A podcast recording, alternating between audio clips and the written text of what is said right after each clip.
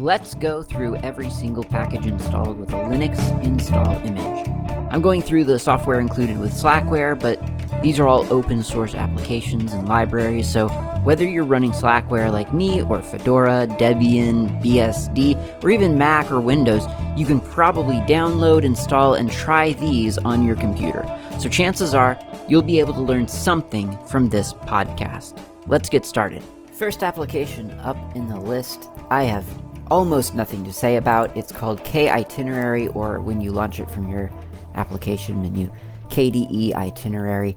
I've used this, but only briefly and only once, and then suddenly a thing happened where I didn't travel for like 2 years, and I just haven't resumed travel yet for various reasons, and so I don't have a whole lot of experience with KItinerary. It's an interesting application, though. It does use, it's for your mobile and your desktop, and it looks like it's one of those applications that's written in that kind of hybrid QML stuff, so you can put it onto mobile and stuff like that. And we just talked about the libraries involved in that, I think, last time, right? It was, Kirigami, was it? Or something like that. And I don't know how much of Kirigami is in KItinerary. If any, I didn't look at the source code. In fact, I haven't even I removed KDE Itinerary, again, at a point where it was clear that I wouldn't be traveling anytime soon, and so I did get rid of it. Do I still have it on my mobile? I don't think so. I'm pretty sure I got rid of it on the mobile as well. But it's an interesting application, but you really kind of do need events happening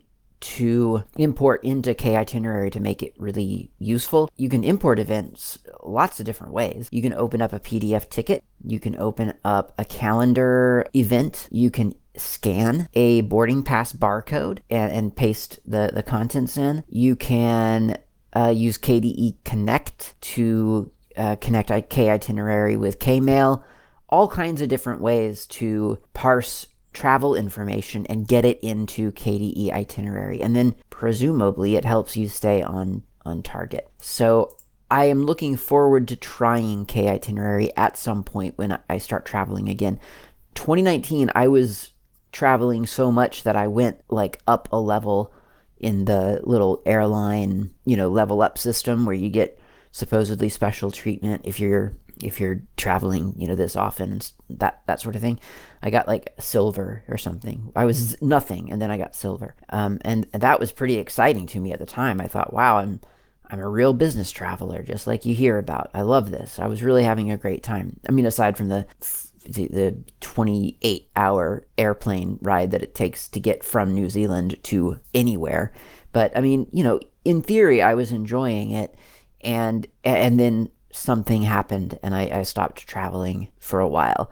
So I do hope to get back to that, maybe arguably not as much as 2019, but a little bit of travel would be nice. And when I do that, I will definitely check out KItinerary. I think it's an exciting application. It's an exciting idea to be both on your mobile and your desktop and to have that information available to you. And updating because when you're traveling, it gets so confusing, and anything that can make, when does that plane leave? Is it an hour or is it 3 hours from now? What time zone am I in? That kind of thing. If KItinerary can help keep track of that, it's huge. It's a big deal. Now let's talk about KJobWidgets. KJobWidgets is a set of widgets for keeping track of progress on a job, on a long-term job in the KDE desktop, Plasma desktop. So you have something that's taking a while. You want to signal to the user that, yes, I am working on it. It's just going to take a while. Maybe you want a little spinny wheel, or maybe you want a progress bar, or whatever it is you want to use to show a user that you haven't crashed. You're just processing information. You might find something useful in KJobWidgets.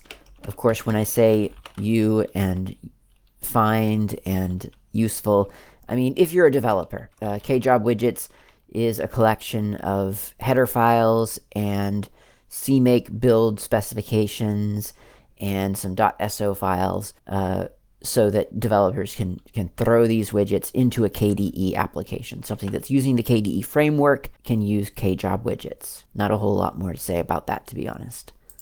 Next up is KJots. KJots is a note-taking application, and from what I know of it, from what I understand of it, it is also just called Notes. And Notes is part of the Kontact suite in where you find KMail and the calendaring application and all those other things. So whether you want to launch KJots individually or whether you just want to launch Kontact and put notes in, and then go down to the Notes tab on the left-hand side and then enter notes there, both of those ways work. They both go to the same place. They're saving to the same, probably, database. I don't know. I didn't really look.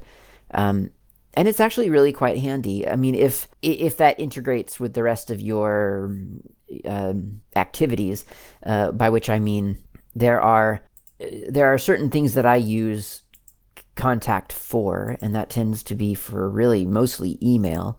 But I sometimes use the calendaring application in that. Not all that often, but I do sometimes use that, and that's kind of it. So I don't know if I would use KJots personally myself necessarily. Oh, KAggregator, I use that as well. But interestingly, strangely, I always launch that on its own. I don't know why I do that now that I'm thinking about it.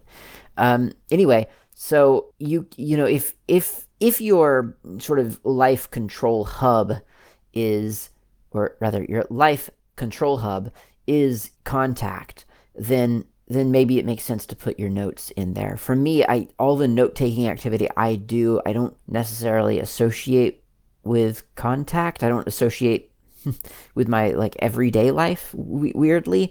So I don't use KJots all that often. And again, not for any good reason. And in fact, maybe it would be a good reason to start using it because there are advantages. It uses a wiki-like markup syntax. So if you want to link between notes with little localized hyperlinks, it's super easy to do that. So if you recall at all, the note-taking application, I think it was called Tomboy, and then there was another one after that called G Notes. Is that? No, I'm making that up. Anyway, there was something, it's slipping my mind right now, but there were these applications for a while, these little personal wikis, and there are quite a few of them, to be fair. I mean, there's TiddlyWiki, which is really, really neat. No, is it? Yeah, TiddlyWiki. Really, really nice. Tomboy, or whatever that other one was. KJots. I feel like I'm missing one. I think it's called, like, Zim or something like that, maybe. Either way, little personalized little notebooks, really, for your desktop.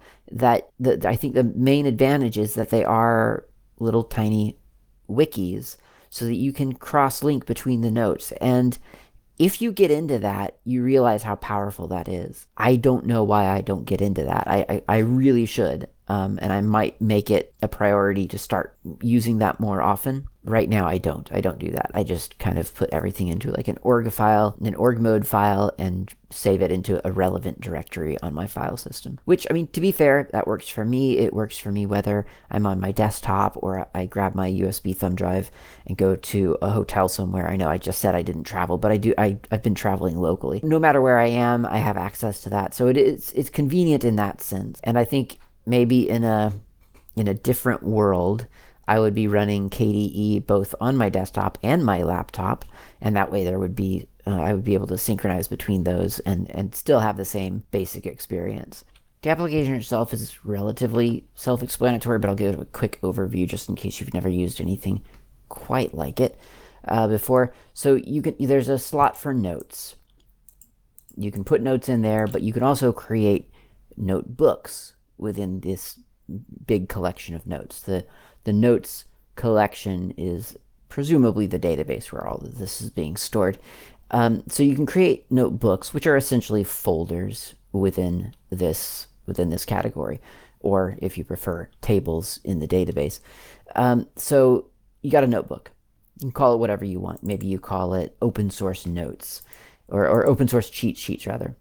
And then in that notebook, you can create notes in the next little pane in the GUI, the next panel in the GUI.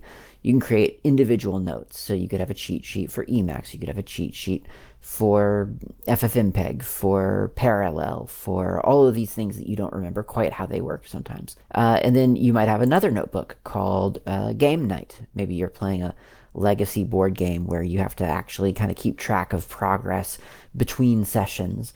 So you could have notes about your Gloomhaven playthrough and your Pathfinder card game playthrough and your Dark Cults playthrough and so on. So you've got different notes within the notebook. You got the notebooks collected in the notes sort of master database, bookshelf essentially, right? Your bookshelf, your notebooks, your notes. Pretty simple. The editor for KJots is a GUI editor, so it is pretty self-explanatory. The one thing I guess maybe that you might not think to do is to create links between the notes, because if you're not thinking about that, then it is something that you kind of have to remind yourself, oh yeah, I can actually hyperlink between items in my notes. I feel like we're actually not terribly used to doing that generally. So you can create links by highlighting a word and then clicking the link icon in the top toolbar, or of course you could go to, I think it's format, no, tools, insert, yeah, tools, link, and then the link text here is, let's say, well, it's the word that I've highlighted, castle, and then the link URL, and this can be anything. I mean, this is really a URI, so it's a location that your computer could reach. So it could be http://example.com. You could do that, but more than likely you're going to link to something, one of your notes. So let's say that I've highlighted the word castle within this Vistani camp note, and then I'll say, okay, well, then I'm going to link to my castle note, which indeed is in my notes, castle. And so I'll say okay to that, and now it links to the castle note. So I've got two notes, one of them linking to the other. The notebook itself auto-generates. This is kind of cool. The notebook itself auto-generates a running table of contents. It's quite nice in the correct syntax. So everything is linked to the individual notes, and they're listed. The notes themselves are also listed here in this sort of meta view of your notebook. So you have like almost a single document that you can look at as if though everything was concatenated together. And similarly, if you right click on a notebook and go down to export, you can also export this as a text file or as an HTML file. So even if you do start taking notes in KJots, it's not like your information is locked up in this database somewhere off in var, lib, who knows where.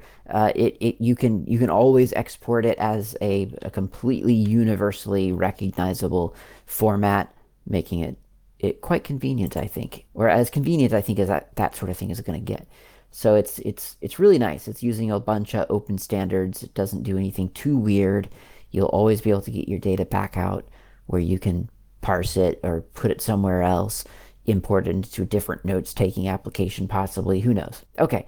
Next up is KJS, and let's just take KJS embed along with it. KJS embed, these are libraries that implement ECMAScript or JavaScript, better known as JavaScript.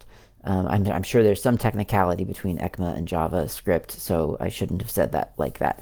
But yes, it implements the ECMAScript specification using and results in a JavaScript engine that you can use in lots of different contexts. You can embed KJS within your KDE applications using, like, if you've written KJS and you use KJS embed, then you can place the JavaScript into one of your KDE application if you are a developer making a KDE application. I believe it can, there is also a mode.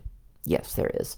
There's also a mode where you can compile this thing so that it only uses Qt system calls or Qt calls and doesn't call out to KDE frameworks. So if you don't want to use the KDE frameworks, but you still want to benefit from KJS embed, you actually still can. which is pretty cool because, you know, usually it's Qt is great. Oh, there's this KDE layer that makes it even better. But once you transfer up into the KDE layer, you can't count on anything working on just the Qt layer. It needs the KDE framework.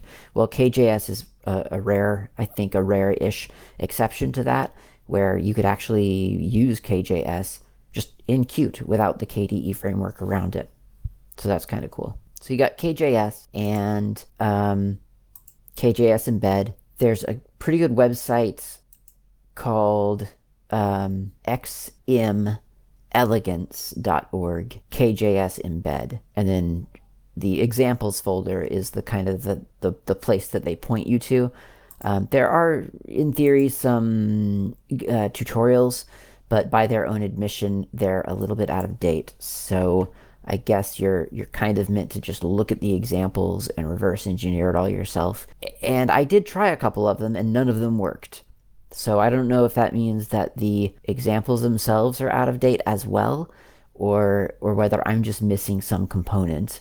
But and I tried the obvious things, like when it told me, hey, I don't know where KJS embed is located. I tried, for instance, changing the call out to, or actually the reference to KJS embed to KJS embed 5, which is how it's listed on KDE 5. So I did try simple tricks like that, just didn't work, and I kind of gave up because realistically I'm not going to be using this. And it's a pity too, because it seems like it should be a very cool little system, but oh, it's not KJS embed that it was looking for, is it? Well, it's either KJS embed or KJS command that it was looking for. So for instance, in calc.js and calc.ui, the calc script at the top, user bin on KJS CMD. Well, it can't find that, cannot find a KJS command or CMD, but there is a KJS CMD5 on my system. So changing that to KJS command 5 and then trying to do KJS or calc.js rather, just tells me that the reference error, can't find the variable factory, leak in line 583 KJS : node. So it sounds to me like I need C++ bindings for node or something, but I would have thought that that would have been included in KJS embed. So, I mean, I did include, I installed node just on the outside chance that that's directly the problem, and still no, doesn't work. So I couldn't get the examples to work. Seems like cool technology, but whatever the steps to getting it set up are, I don't know them. And so that's not working for me. But hey, give it a shot if you are frequently programming in JavaScript and KDE frameworks. See if it works for you. It does kind of make me wonder about sort of the entry path to some of these things.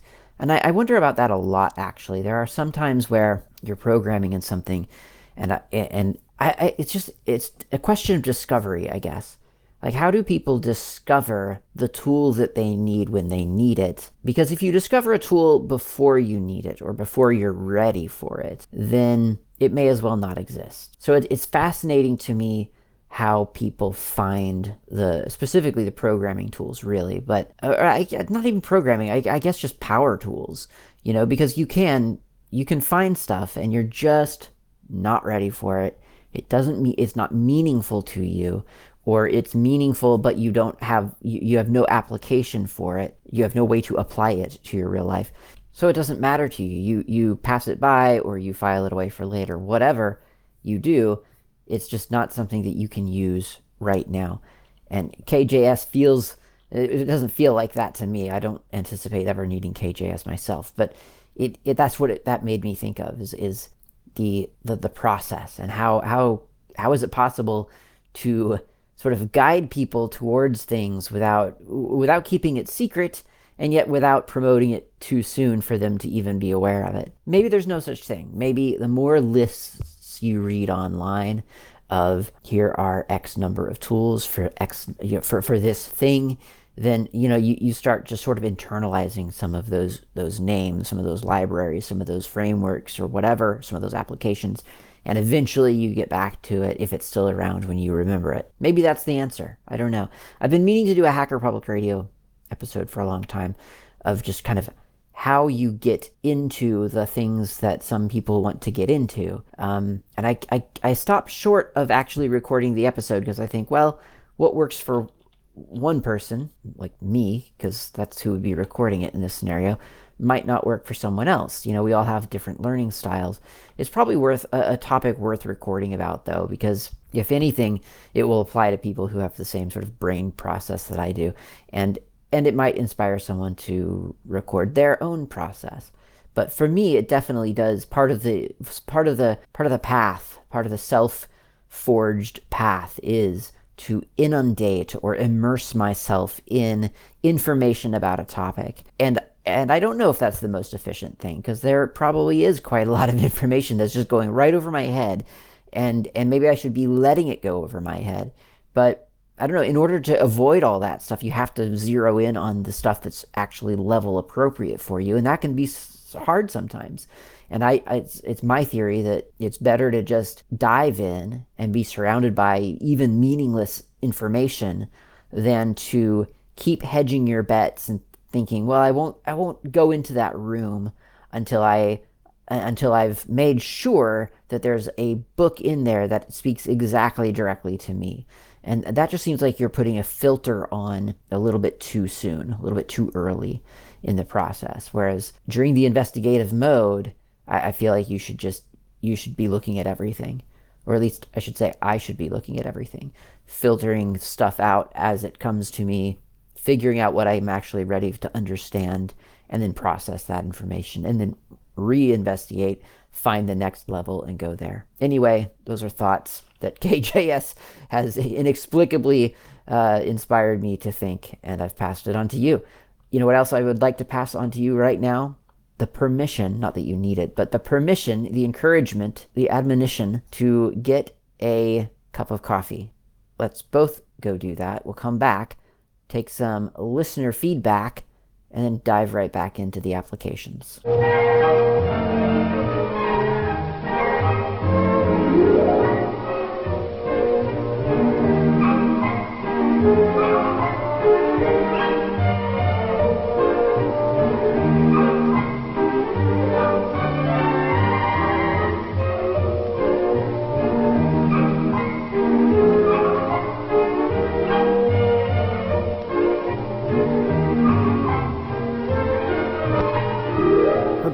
Coffee has been acquired.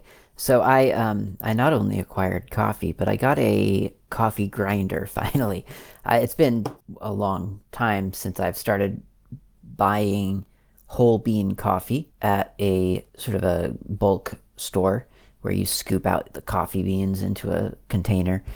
And I kept thinking that I should get a coffee grinder, but I kept using this food processor, which isn't really the greatest for coffee grinding because it doesn't get enough. I think it doesn't have an opportunity to grind all of the beans. There's too much space in there, you know. So I've been having a lot of pretty chunky coffee grounds in a lot of the different coffees that I make, and it just hasn't been great. And I don't know what it took so long. I just felt for some reason that a coffee grinder was a step too far into the realm of luxurious purchases. I just thought, coffee grinder, that just seems so extravagant to get a dedicated coffee grinder.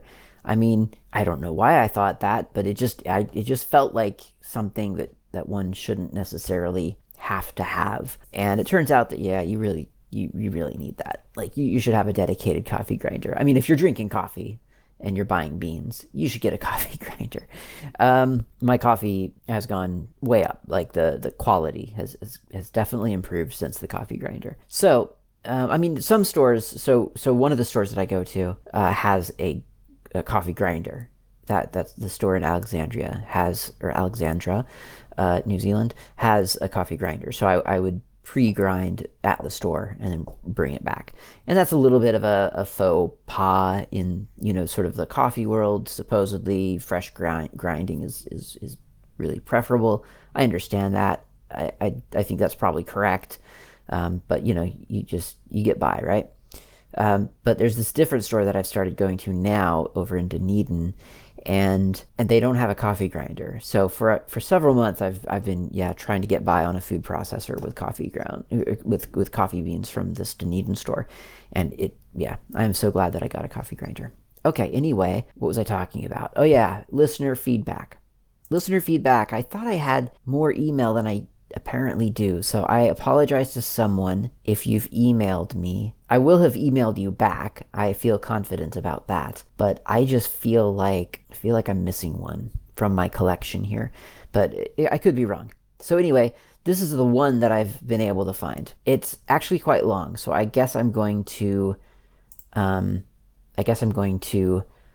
sort of summarize some parts.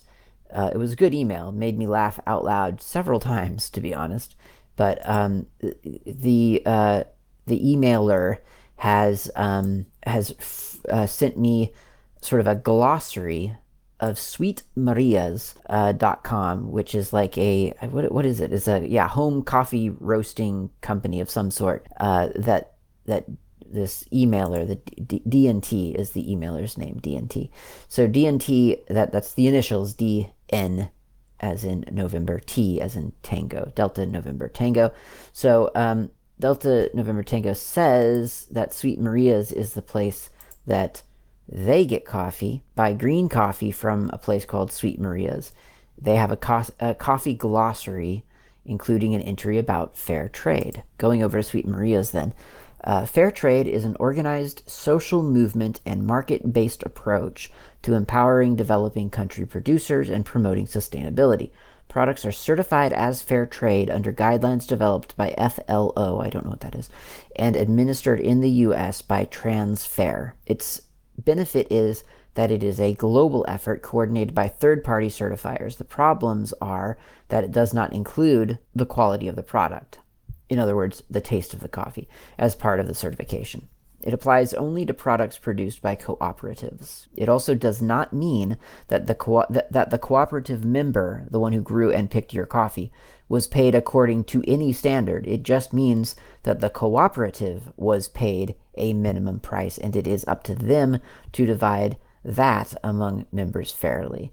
In places I have been, I have seen electricity brought in for co-op members' homes, schools built, clinics, etc. Great stuff. I have also seen extremely shabby conditions at FT, that's the fair trade co-ops, worse than private mills in the area. We support FT while it is imperfect and institute our own direct trade program in places we work with farmers, mills, and co-ops. In this case, we know that the farm was paid at the gate, and we always pay higher than FT, often by 50%, 100% or more. So that's really that's a great perspective from Sweet Maria, whoever Sweet Maria is. Of course, there's always the question, right? Well, what am I reading? Who is this? How can I trust them? We don't know, but I think this is a great perspective, honestly. Like that's the, I don't know, strangely the most like sort of personal thing I've read about it on the internet, and I could believe this feels kind of legitimate to me.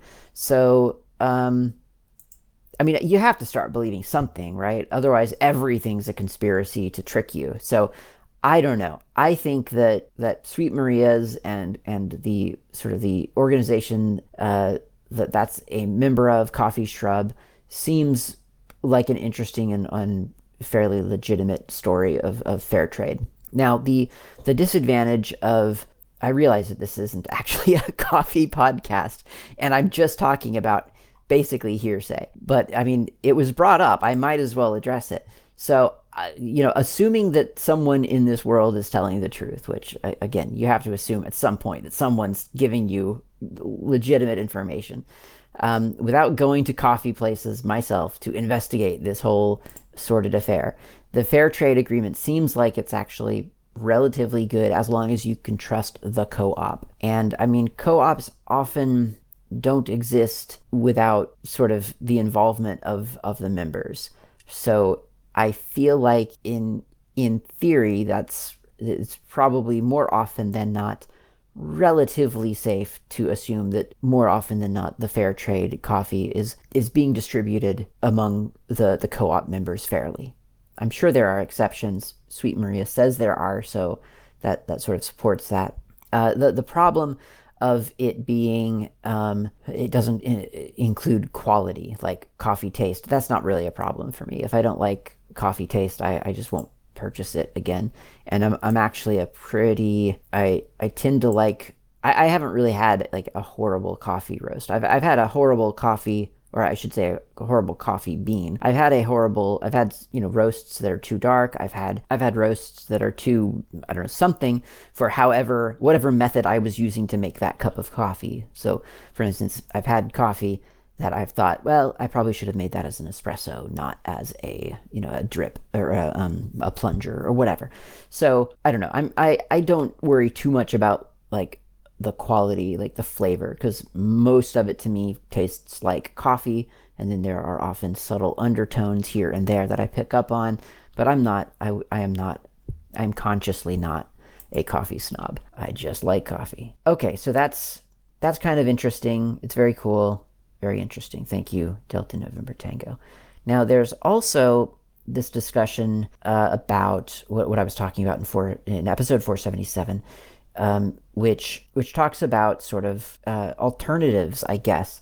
And again, the premise here is that why is one thing an alternative to another thing? The terminology, like, oh, you should use a quote, standard tool or a normal tool. I actually kind of prefer normal, because standard to me says, oh, a standard, a specification for standards? Why, yes, that sounds great, thanks. No, but this is sort of an arbitrary feeling that someone might have that what you're using isn't normal, quotes, lots of air quotes around that, and what they use is, quote, normal. And I guess, you know what, without being obtuse, I mean, look, if you're in a room full of 20 people and you say, let's do a Jitsi call, and everyone looks at you and says, a what?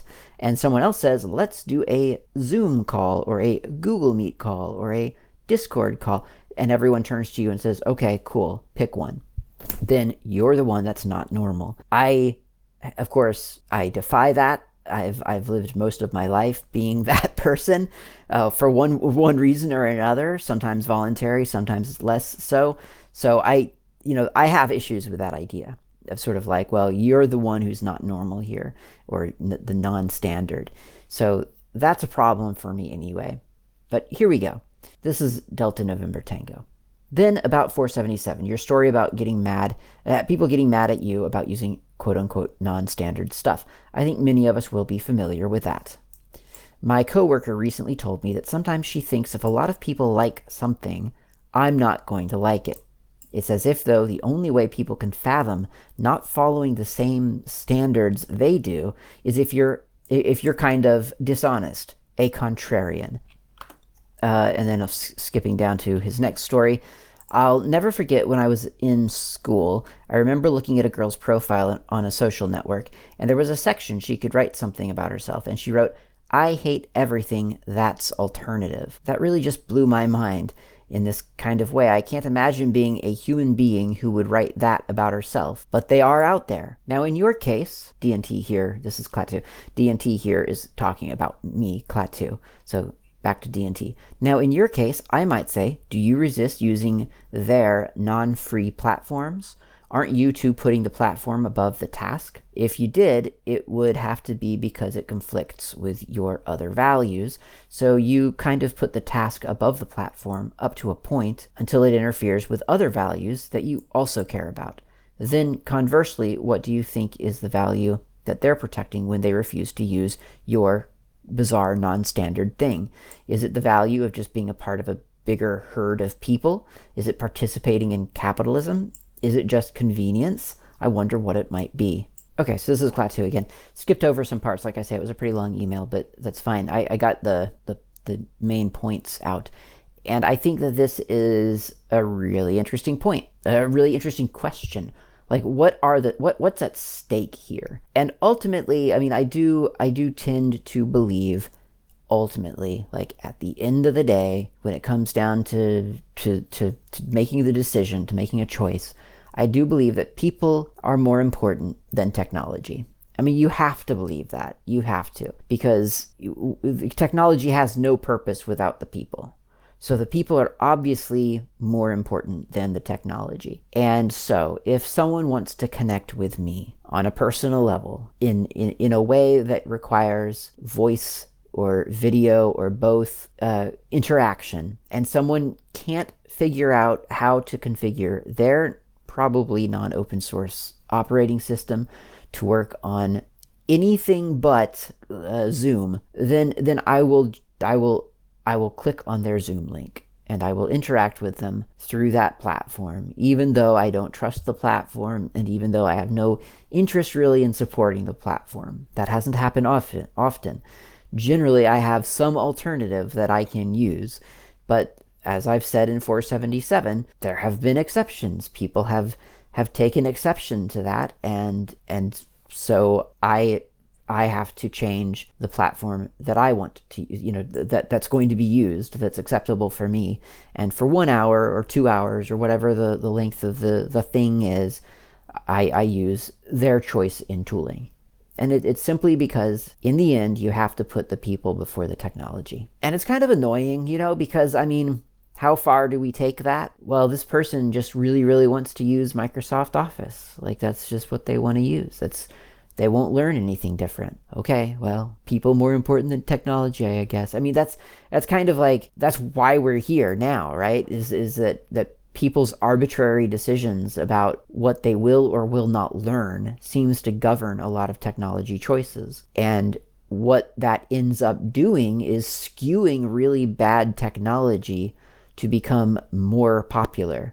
There's just no way that Adobe should be in business right now, given their subscription plan. I mean, that's like the most anti-user, anti-consumer act that Adobe, I think, possibly could do.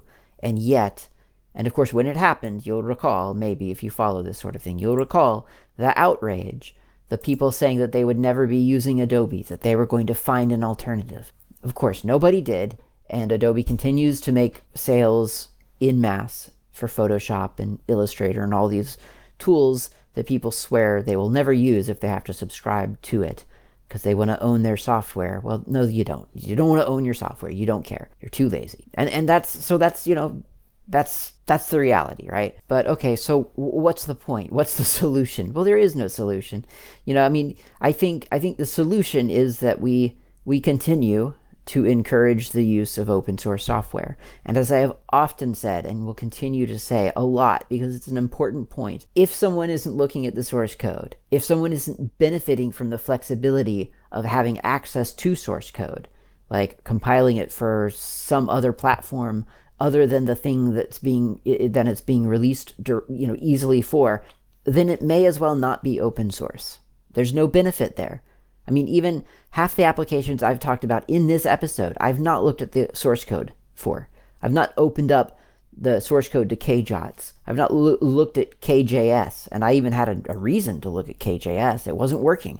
I should have looked at the source code, try to figure out why KJS and KJS embed wasn't working for me. I didn't, because it didn't matter to me that much. But I mean, at that point, who cares, right? I mean, like, why is it important that KJots is open source? I'm not relying on it. I'll probably never look at the source code. Even if I start using it and I'm not looking at the source code, what's the difference between using KJots and whatever the thing out there of the day is? Is it Evernote still, or has everyone switched over to Notion? I don't know. Whatever the big popular note-taking application is out there right now, I may as well be using that, because I'm not benefiting directly from KJots. Now, to be fair, KJots is probably superior to both of those, because the exporting options at least are practical and pragmatic with KJots, and I don't know what the exporting options for those other platforms are. Also, access, huge deal, right? So there are, I guess that was a bad example, because there are directly, like, I've tried to settle for Evernote with a person. They were using it. I was like, all right, that's the tool that you're using. I will look at the notes through the Evernote website. It's fine. Now, in practice, that's not fine because you don't have access to it. They limit access based on sort of like how many instances you have open or something ridiculous like that. So maybe this is a bad example, but my point, and actually Adobe Photoshop is a bad example because, again, access. So Microsoft Word, let's do that. Microsoft Word is, you could write in that all day long, or you could write in LibreOffice and never look at the source code of LibreOffice, and you have the same experience. There's no benefit of it being open source. But then again, you own that source code. And even if you never look at it, you own it. You know that you own it. And if it goes away and access to your data starts to become threatened, you have a copy of that, or someone on the internet has a copy of it and can fork it and can continue the work that went into it. Or at least they can put it on life support, as it were, so that you still can, you can rescue your data. You can get your data out of that format and into something else or whatever. Open standards, super, super important.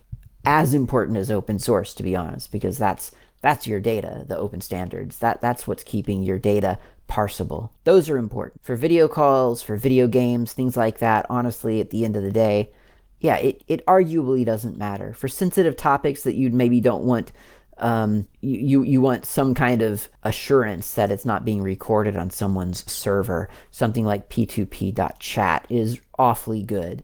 Something that's actually just using WebRTC, and you can just make a direct connection with the person you're calling. There's functionally no intermediaries. Those are great platforms. But for casual everyday talks about the weather, does it really matter? Probably not. Should you put the person before the technology? Yeah, do that. You don't want to put the technology in front of the people. That's a drastic thing. It's not what technology is here for. It's counter to the message of open source. So sometimes you have to, as they say, meet people where they are. Encourage them to branch out, look at open source solutions. Why? Well, there are lots of reasons, and I've just listed them. For instance, we have access to the source code, so someone can make improvements. We have access to the source code, so it won't ever go away. We have access to the source code, so we know what's going on when we're running the application. Encourage people to use open source, but definitely put the people before the technology first. Then bring them to the technology slowly. It's sometimes a long journey, but I do think it's worth making. But it sometimes does have to start in the application of their choosing.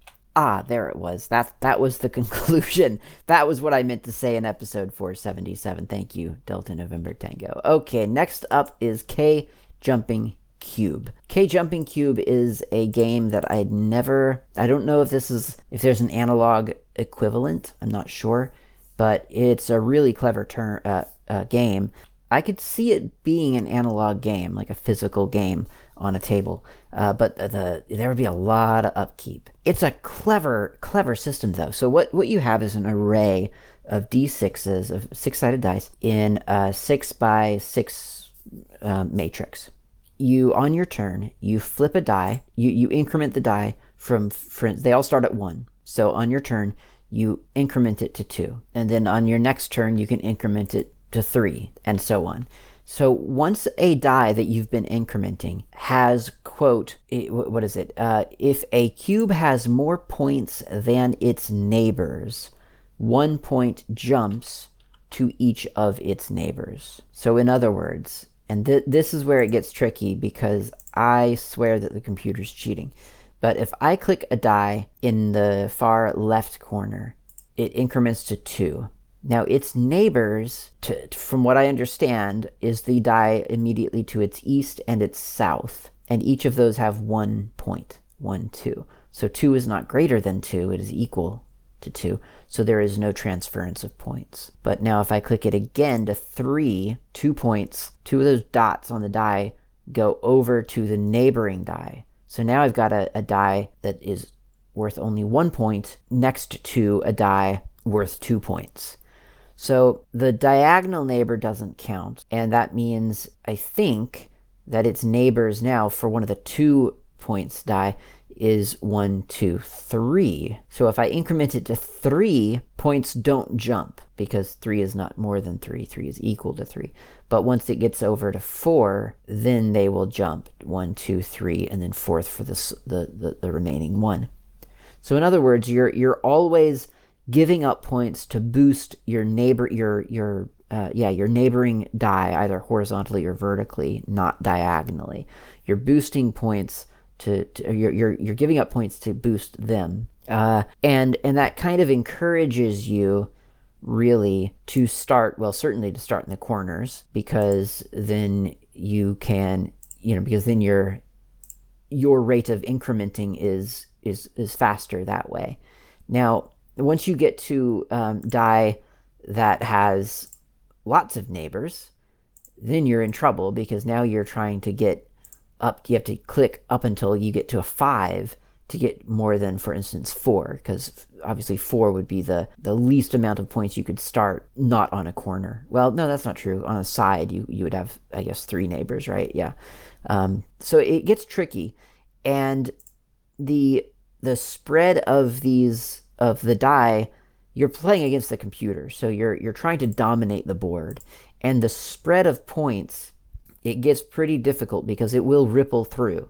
So if I click something, if I increment it up to 5, it spreads around, and then if it bumps something from a 4 to a 5, then that spreads, and then if that increments something to something greater, then that spreads, and so on. So you get the board can change drastically because of this sort of exploding roll-on effect, which is kind of satisfying in one way, but in terms of gameplay, I have to admit it kind of draws things out.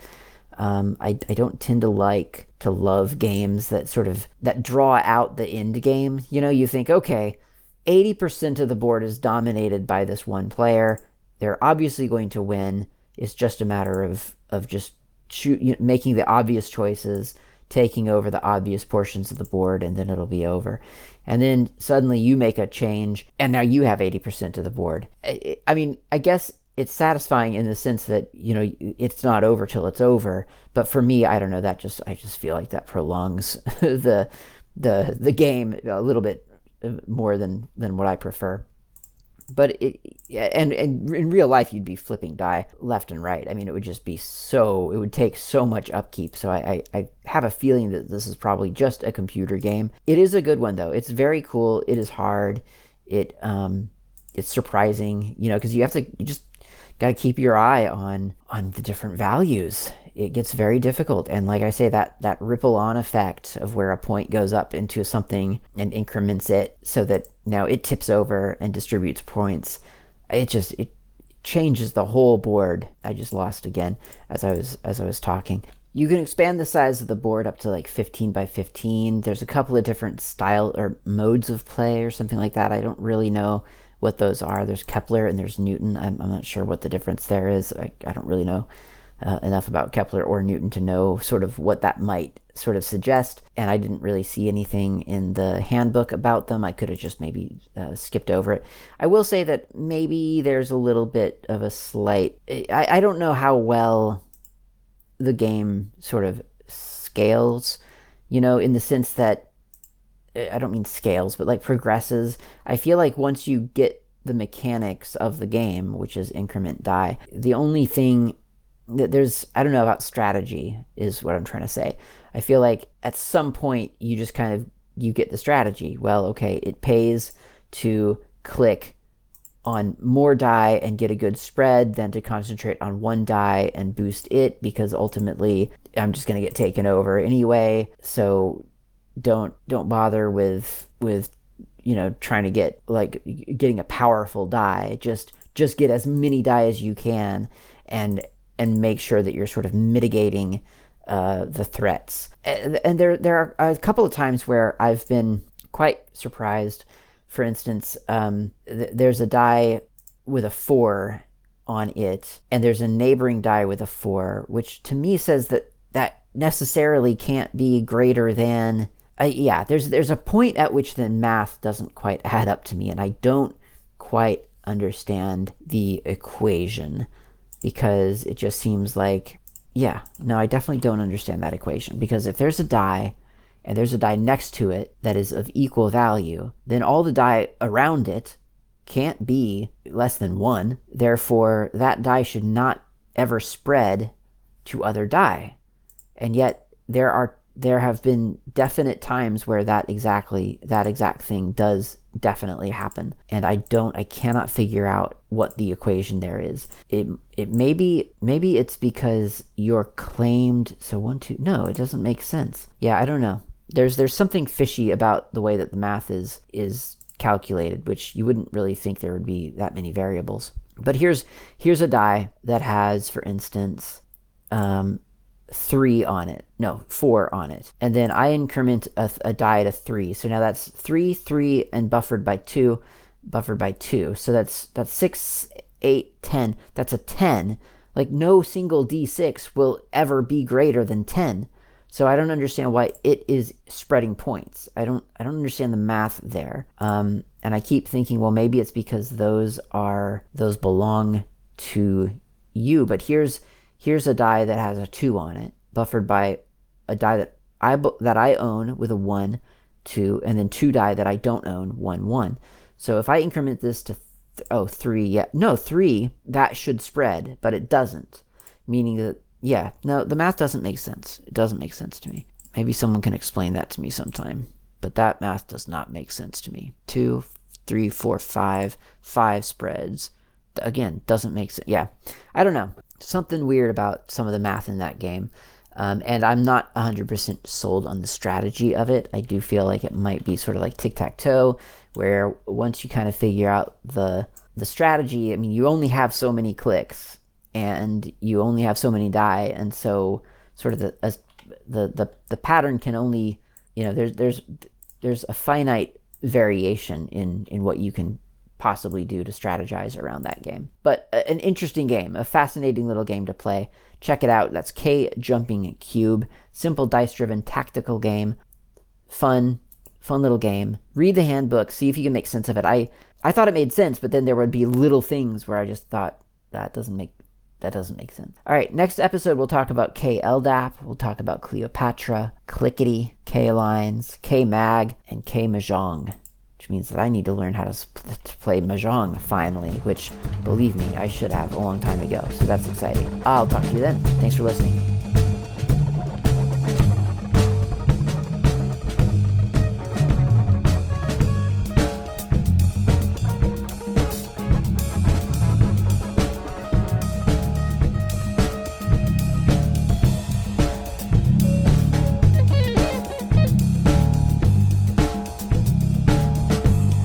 Thanks for listening. My name's Klaatu. You can reach me anytime over email with feedback or comments, tips, or just to say hi. My email address is klaatu@slackermedia.info. You can also reach me on the Mastodon network, not Klaatu, at mastodon.xyz. The show's intro and outro music is by Fat Chance Lester. You can find their music on bandcamp.com or on gnuworldorder.info. In the archive, you'll find a music directory containing the album from which this music has been extracted.